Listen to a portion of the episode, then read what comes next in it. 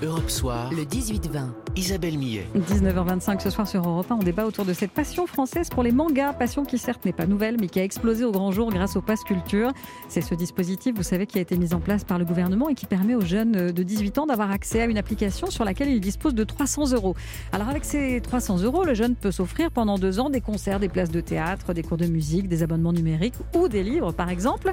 Et depuis la mise en place de ce pass, c'est bien les libraires ont vu affluer de jeunes amateurs de manga qui ont dévalisé leur rayon. Le Pass Culture est-il en train de se transformer en passe manga Et pourquoi, au fait Pourquoi les jeunes Français aiment-ils autant ces bandes dessinées japonaises? On en débat ce soir avec mes invités. Euh, Christophe Lenain, qui est libraire, fondateur de la librairie Ayaku Shop, c'est à Paris dans le 5e arrondissement. Bonsoir. Bonsoir. Mathieu Pinon, journaliste spécialisé dans les mangas chez Animeland. Vous êtes co-auteur de Histoire de- du manga moderne. C'est bien Absolument. ça bonsoir. Bonsoir. Mathieu Pinon. Et Benoît Huot, éditeur de manga aux éditions Glénat. Bonsoir à vous. Merci à tous les trois de m'accompagner ce soir pour ce débat.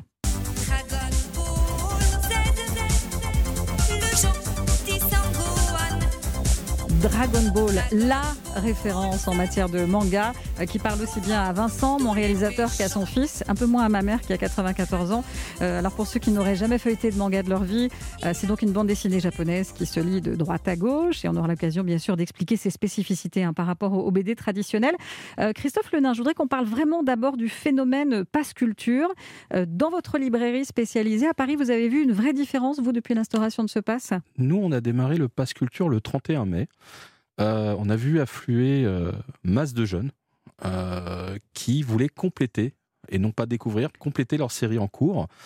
On a été très surpris, voire débordés, puisque euh, il notre démarrage a été un peu laborieux dans le sens où euh, le Pass Culture n'a pas été pensé de notre point de vue pour de l'achat de masse. Ça a été pensé comme un, peu, un panier où vous pouviez piocher, Piocher un, dedans, voilà, ouais, un spectacle, ce genre de choses, Un livre de temps en temps.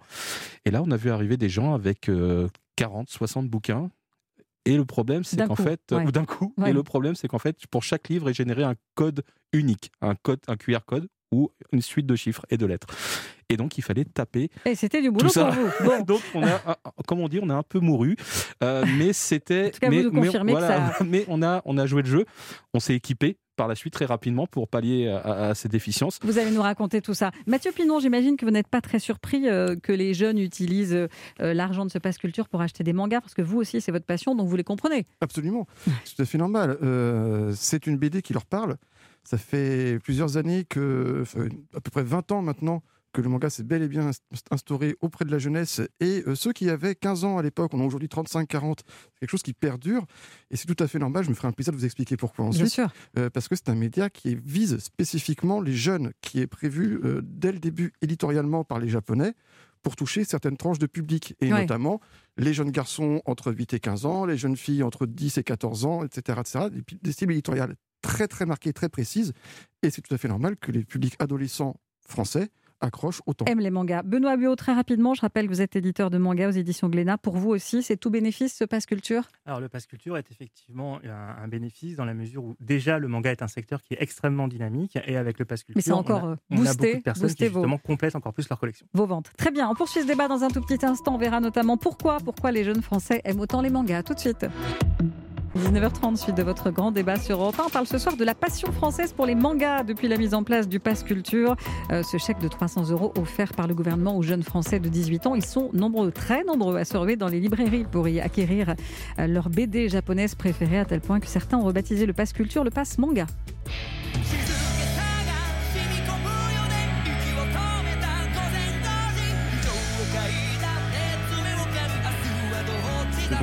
Le générique de My Hero Academia, MHA, comme disent les jeunes, paraît-il. Euh, Toujours à mes côtés, Christophe Lenain, libraire, fondateur de la librairie Yaka Shop. Yaka, oh là, Yakaku Ayaku. Ayaku, Ayaku, voilà. Ayaku. Ah, Ça y est, ça commence bien. À Paris, euh, Mathieu Pinon, journaliste spécialisé dans les mangas, et Benoît Huot, éditeur de mangas aux éditions Glénat. Alors, on ne parle pas d'un phénomène euh, à la marge. hein. On n'a pas attendu le pass culture pour savoir que le secteur du manga se porte bien. Il affiche une croissance à deux chiffres depuis cinq ans. Et ce que vous nous disiez tout à l'heure, Mathieu Pinon, c'est que c'est un mouvement hein, qui s'inscrit dans la dynamique globale du manga. hein. Absolument. Mais euh, ce que le manga parle depuis très longtemps aux adolescents, aux adolescentes. Alors, on a cessé de nous, de- on a cessé de nous répéter qu'il y a eu le- le- l'effet Club Dorothée, la découverte des dessins animés japonais qui étaient arrivés en masse entre 1987 et 1997 sur cette émission sur TF1 à l'époque. Mais euh, aujourd'hui, les adolescents qui ont 14 ans euh, n'ont jamais connu le Club Dorothée. Ils sont nés après la fin du Club Dorothée. Donc l'explication est à chercher ailleurs. Et l'explication est très simple. Isabelle, si je vous demande quel âge a Spirou, quel âge a Tintin, quel âge a Lucky Luke ou quel âge a Astérix, Oui. on ne peut Ils pas sont dire. plus vieux que moi. Et sur- surtout, Astérix, entre le premier album et le dernier album qui sont sortis en date, il n'a pas changé d'un iota. Alors que si vous demandez à un enfant quel âge a Sangoku au début de Dragon Ball, il a 9 ans. Et on voit Sangoku qui va grandir, qui va se marier, qui va à son tour avoir des enfants. Ah oui. Naruto, au début de Naruto, a également 9 ans et il va vieillir avec le lecteur. Ce sont des mangas initiatiques, ce sont vraiment des histoires où le héros se forme, doit affronter des, des- des adversaires, différentes entraves avant de pouvoir atteindre l'objectif qu'il s'est fixé. Naruto cherche à devenir le plus grand des ninjas. Dans One Piece, Luffy cherche à devenir le roi des pirates. Et pour cela, il faut avancer, avancer, découvrir l'adversité du monde, ce que les enfants découvrent en passant à l'adolescence, puis à l'âge de ce qu'on appelle les young adultes, les, les adolescents prépubères étudiants. Et par conséquent, ce que la bande dessinée française n'était plus capable d'apporter, à savoir des personnages auxquels les, les jeunes s'identifient et se personnifient, le manga l'a donné. Et c'est pour ça qu'il y a eu une telle adhésion du public français. Et donc les héros des mangas grandissent en même temps que leurs lecteurs. Euh, le manga qui est devenu euh, une, une locomotive hein, du secteur de l'édition, on peut dire ça, Benoît Beau, mais les éditions Glénat, ça fait, ça fait longtemps à laquelle qu'elle a fait, elles ont fait le choix de miser sur les mangas. Exactement, ça fait très longtemps. On a commencé en 1989, donc on est euh, donc en pleine période Club Dorothée avec euh, à l'époque Akira, donc qu'on a fait, euh, qu'on a découvert au Japon et ensuite qu'on a proposé en France. Euh, C'était une époque où justement le manga tel qu'on le connaît actuellement n'existait pas, donc la proposition était différente, plus un grand format, plutôt cartonné, même même aussi en couleur, en accord avec l'auteur. Et ensuite, au fur et à mesure, les euh, publications se sont rapprochées des versions japonaises avec du coup des, euh, versions noir et blanc, des versions poche et surtout un rythme de publication particulièrement soutenu, puisque Mathieu avait tout à fait raison sur le rôle des personnages et la personnification, mais surtout ce qui est important, c'est quand on est adolescent, on a beaucoup de temps libre. Donc, quand Et c'est une des spécificité, la publication extrêmement soutenue hein, des- mangas. ouais. Exactement. Les, ma- les mangas au Japon sont prépubliés dans des magazines, dont certains sont, euh, sont des hebdomadaires. Donc, vous imaginez que vous avez des chapitres qui sortent à peu près une vingtaine de pages toutes les semaines. Et donc, cela correspond pour des publications en volume relié à un tome tous les deux mois ou un tome tous les trois mois. Ce qui permet justement de compenser, de combler cette attente de lecture de la part de ce jeune lectorat. On comprend effectivement. Oui, Christophe Lenain, votre librairie spécialisée à Paris, euh, elle existe depuis combien de temps? Alors, euh, ma création, puisque avant j'étais employé, euh, ça fait 14 ans euh, que maintenant Ayaku Shop existe. Et euh, on est, euh, nous, on est une librairie qui est dans la découverte. Il y a les séries évidentes que les gens font régulièrement, les sérialisations.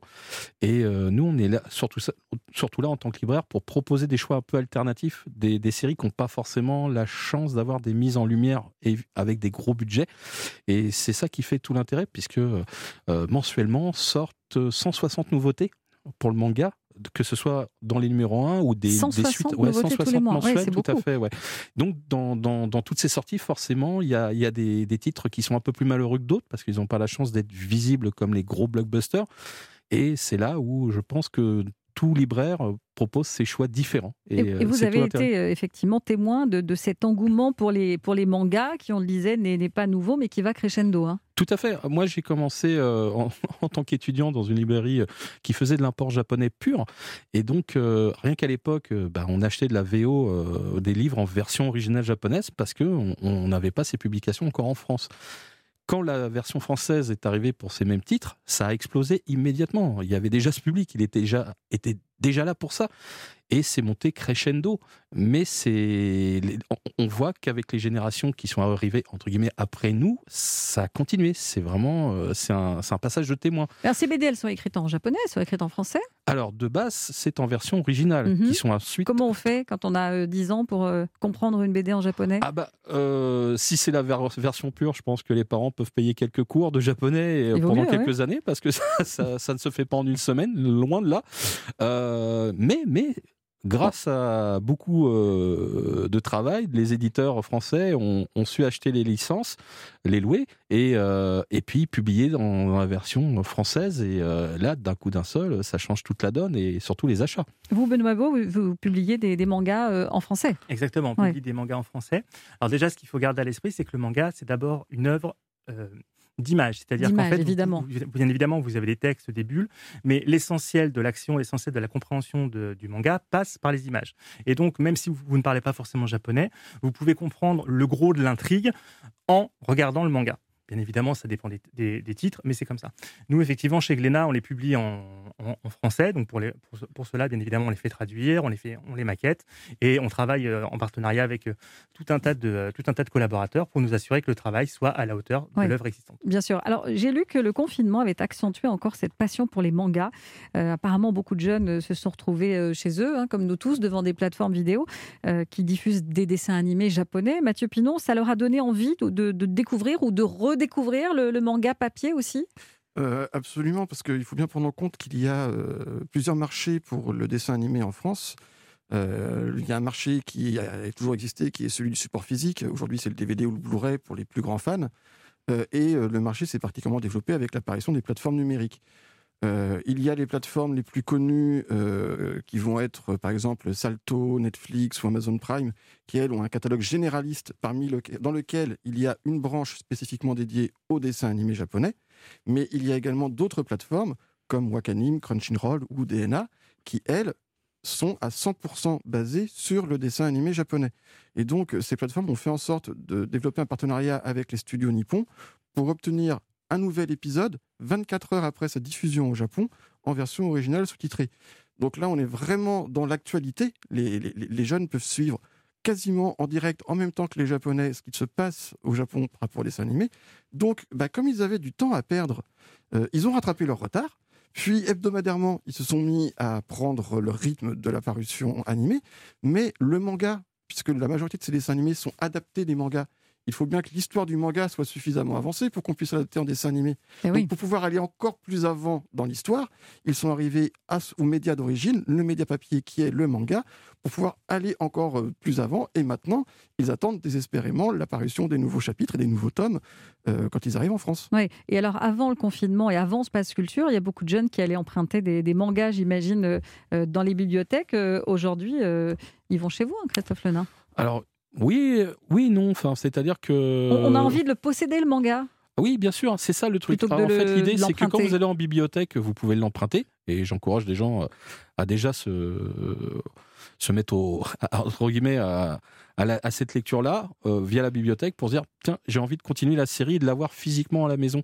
Parce que le, la magie du manga, entre guillemets, c'est, ça devient euh, à chaque fin de volume. En fait, on n'en sait pas forcément beaucoup plus, et c'est le, le- la magie du cliffhanger, quelque chose qui vous dit euh, ah bah oula, qu'est-ce qui va se passer après? C'est comme une toujours- série sur Netflix, on veut fait, toujours c'est avoir toujours la saison suivante, on, ouais. on transpire à avoir la suite, et euh, il y a des gens qui n'étaient pas forcément dans l'optique de faire une collection, de l'avoir physiquement à la maison, après avoir mis le doigt dedans.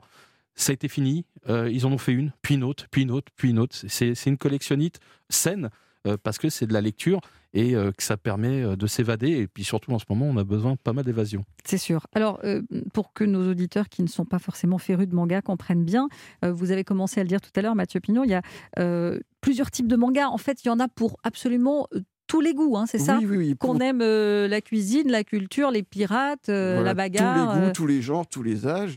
Euh, là, j'ai cité un manga qui s'appelle Jardin secret, dans lequel j'ai appris, et chers auditeurs d'Europe 1, vous le saurez vous aussi, quand vous changez l'eau de vos fleurs, pensez à rincer les tiges avant de les remettre Ça, je dans, le savais. dans votre J'ai pas lu de manga pourtant. Eh ben, elles, elles tiendront encore plus longtemps. Et moi, je l'ai appris en lisant des mangas. Comme quoi, il y a vraiment des mangas pour tout le monde. À chaque fois, vraiment, au Japon, les magazines de prépublication dont parlait Benoît tout à l'heure euh, sont euh, ciblés pour, par rapport à l'âge, au sexe, à la catégorie socio-professionnelle.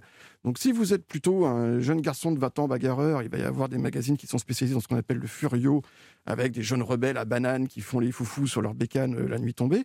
Si vous êtes plutôt une jeune fille un peu fleur bleue, adolescente, en train de vous dire Oh, vivement que j'ai un premier flirt, il y a des magazines où vraiment vous n'aurez que ça, que des magazines avec des, des jeunes filles qui hésitent entre le beau gosse ténébreux de la classe et le premier de la classe qui lui assurera un bon, un bon avenir si elle se marie avec.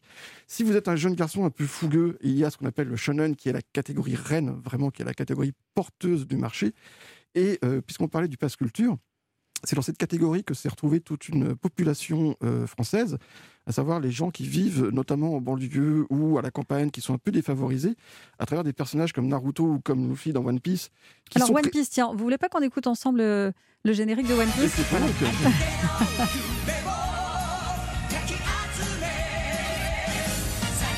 Je vous laisse finir, pardon. Euh, Ces personnages sont présentés au début comme des bons à rien, vraiment comme des, excusez pour l'expression, mais des petits cons. Et euh, eux, ils ont de grandes ambitions et ils ont envie de rabattre le caquet à tous ceux qui disent mais tu n'iras jamais nulle part, euh, tu seras bon à rien. Ce qu'on n'arrête pas de répéter justement à ces jeunes en banlieue, à ces jeunes à la campagne, parce que ils n'ont pas une éducation particulièrement développée et ils sont capables de prouver que contre toute attente, ils peuvent atteindre des buts inatteignables pour le commun des mortels. Et donc, il y a vraiment une espèce de revanche sociale qui est prise par toute une frange de la population dans ces mangas. Et comme ces gens n'avaient pas forcément les moyens de pouvoir s'acheter autant de mangas, quand ils ont eu le pass culture qui est arrivé, ça a été l'occasion pour eux d'aller enfin avoir leur manga à eux sur les étagères de leur bibliothèque dans leur chambre. Ouais, c'est intéressant ce que vous dites. Aux éditions euh, Glénat, Benoît Beau, euh, vous éditez quel genre de manga, vous? Alors, on est un éditeur euh, grand public, donc on édite bien évidemment euh, du shonen euh, avec notamment Dragon Ball, One Piece et Doctor Stone et Tokyo Revengers. Tokyo Revengers étant justement un manga de Furio, comme Mhm. dont parlait, dont parlait, Mathieu. On édite bien évidemment aussi du shoujo, donc qui est un manga à destination Du shoujo. d'un- du shoujo exactement, donc qui est un manga justement à destination d'un lectorat adolescent féminin. Donc euh, voilà. Et nous éditons également aussi du seinen. Le seinen étant un genre qui s'adresse plus, plus exactement aux adultes, donc c'est-à-dire c'est le manga adulte. Pour moi, pas- par exemple. Exactement. Et donc, c'est un manga adulte et pas un manga pour adultes. Il n'y a, pas il y a pas du tout de dimension aigriarde. C'est Ouais. simplement que la thématique est justement. euh, Ça fait longtemps que je n'avais pas entendu pas ce mot. hein. J'adore. Aigriarde. Donc, pas de, pas de manga Aigriarde pour moi. Alors, Voilà. il y a quoi dans ces mangas pour Alors, adultes bah, dans la partie, la partie sages Alors, dans les, dans les mangas Seinen, par exemple, on a un titre qui s'appelle Les Gouttes de Dieu, qui est un titre, une, une sorte d'enquête policière sur plusieurs dizaines de volumes au- autour de vins, qui sont des espèces de vins mythiques. Et vous imaginez bien, quand vous êtes un adolescent, le vin, c'est pas forcément ce qui vous intéresse le plus. Vous préférez justement des histoires d'aventure. Alors que la thématique autour du vin, justement, parle davantage à un lectorat adulte, et c'est pour ça que le titre est un Seinen. On a en parallèle également tout un tas d'autres euh, tout un tas d'autres séries euh, qui justement permettent de brosser euh, de brosser un univers relativement varié, ce qui fait que, comme disait Mathieu, si vous cherchez un titre, y a, vous avez de très fortes chances de pouvoir le trouver en manga, puisqu'en fait le manga est fait pour s'adresser à tous et à toutes. Alors, Christophe Lenain, vous, vous vendez plutôt des mangas à quel genre de public dans votre librairie, euh, librairie Ah bah, Ayaku en fait, Shop, c'est euh, ça Oui, en fait, euh, dans notre librairie, en fait, on brasse un, un public aussi large que sont euh, les genres. Et ça va de 8 à 60, 70, euh, du moment qu'on y trouve un, un intérêt et surtout l'histoire que l'histoire parle à la personne et en sachant qu'évidemment il y a des titres pour chaque tranche d'âge euh, au contenu et dans ce qui est raconté. Donc euh, en tant que libraire on conseille toujours euh, à ce qui correspond à l'âge. Alors, Ah. un néophyte, il doit commencer par quoi? Quel âge? Bah, Moi, par exemple. ah, Bon. bah moi vous arrivez Alors, moi je vous- du vin, peut-être, oui, non pas forcément moi je vous- par exemple je vous proposerai un titre qui, qui pourrait vous parler si vous êtes féru d'histoire Mhm. Si vous aimez euh, l'Égypte, euh, on a un titre qui s'appelle Reine d'Égypte, euh, qui est autour de, de, de la période de Hatshepsut et euh, qui vous fait rentrer de façon graphique et euh, didacticielle dans, dans, dans un dans une partie de l'histoire qui n'est pas forcément évidente et très peu connue. Et c'est ça qui, qui fait tout l'intérêt de la chose, c'est qu'on peut parler de tout dans le manga et de n'importe quoi quasiment. C'est, euh, on a le vin, on a l'histoire, euh, on a autant d'histoires. Si on, si on parle- Sport. Oui, voilà, de sport. Du sport, oui. Ah bah, j'ai- vu justement qu'il y avait un- des mangas qui parlent de, de foot à l'occasion de l'Euro de foot là, qui ont Tout été à fait. lancés. Hein. Là, on a alors, il y a le plus le plus classique des classiques euh, connus en France, Oui. c'est Captain Tsubasa, Olivier. Tom. Ouais. Euh, Olivier mais, Tom, euh, mais, mais et sont arrivés bah, d'autres titres comme Kuroko's Basket sur le basket, IQ sur le volleyball. Et le, le sport au Japon, c'est quelque chose de très ancré et où, qui génère beaucoup, beaucoup d'histoires. Mais on peut même parler de. Alors, ce n'est pas publié en France malheureusement, ou heureusement, je ne sais pas, mais il y a même des mangas sur le curling, Ouais. un sport excessivement connu en France. Voilà. Mais, alors, voilà. il y a quelque chose qui m'interpelle, euh, on sait que la culture japonaise, elle est quand même extrêmement euh, spécifique. Mathieu Pinon, comment est-ce que ça peut euh, convenir aussi à un public français qui n'a pas du tout la même culture? Mais tout simplement parce que les Japonais ne parlent pas que de leur culture dans les mangas. Hmm. Euh, de même que dans la bande dessinée franco-belge, on ne parle pas que de, euh, que de charcutaille et de pétanque, euh, bien, heureusement. Et les Japonais, il faut revenir, en fait, faut bien comprendre le principe. Il faut revenir à quelqu'un qui a posé toutes les bases du manga, qui s'appelle Osamu Tezuka, qui, après la Deuxième Guerre mondiale, a vraiment posé tout ce qu'on peut imaginer. Dans sa carrière, il a dessiné 150 000 planches. Hein, ça fait à peu près euh, 30 000 albums de Tintin. Ce qui est, ce qui est- ce qui est- 3 000 albums, ce qui est pas rien pour un seul homme. Et il a posé des fondements graphiques et surtout narratifs. Et surtout, voilà, le, manga est un art de la narration avant tout. À partir de là, les mangaka peuvent prendre n'importe quel sujet, comme disait bien Christophe, qu'il soit japonais ou étranger, et tout faire à partir de là. Euh, J'ai lu un manga qui s'appelle Césarée, qui parle des Borgia, qui est passionnant. Hmm. Voilà, alors que je connaissais absolument rien euh, à, l'Italie, j'ai dire médiévale, enfin, de, de la Renaissance. Euh, c'est euh, c'est vraiment un art de la narration. Et il y a ce côté feuilletonnant, parce que, comme on l'a dit, c'est prépublié chaque, chaque chapitre, semaine par semaine, ou mois après mois, selon les magazines.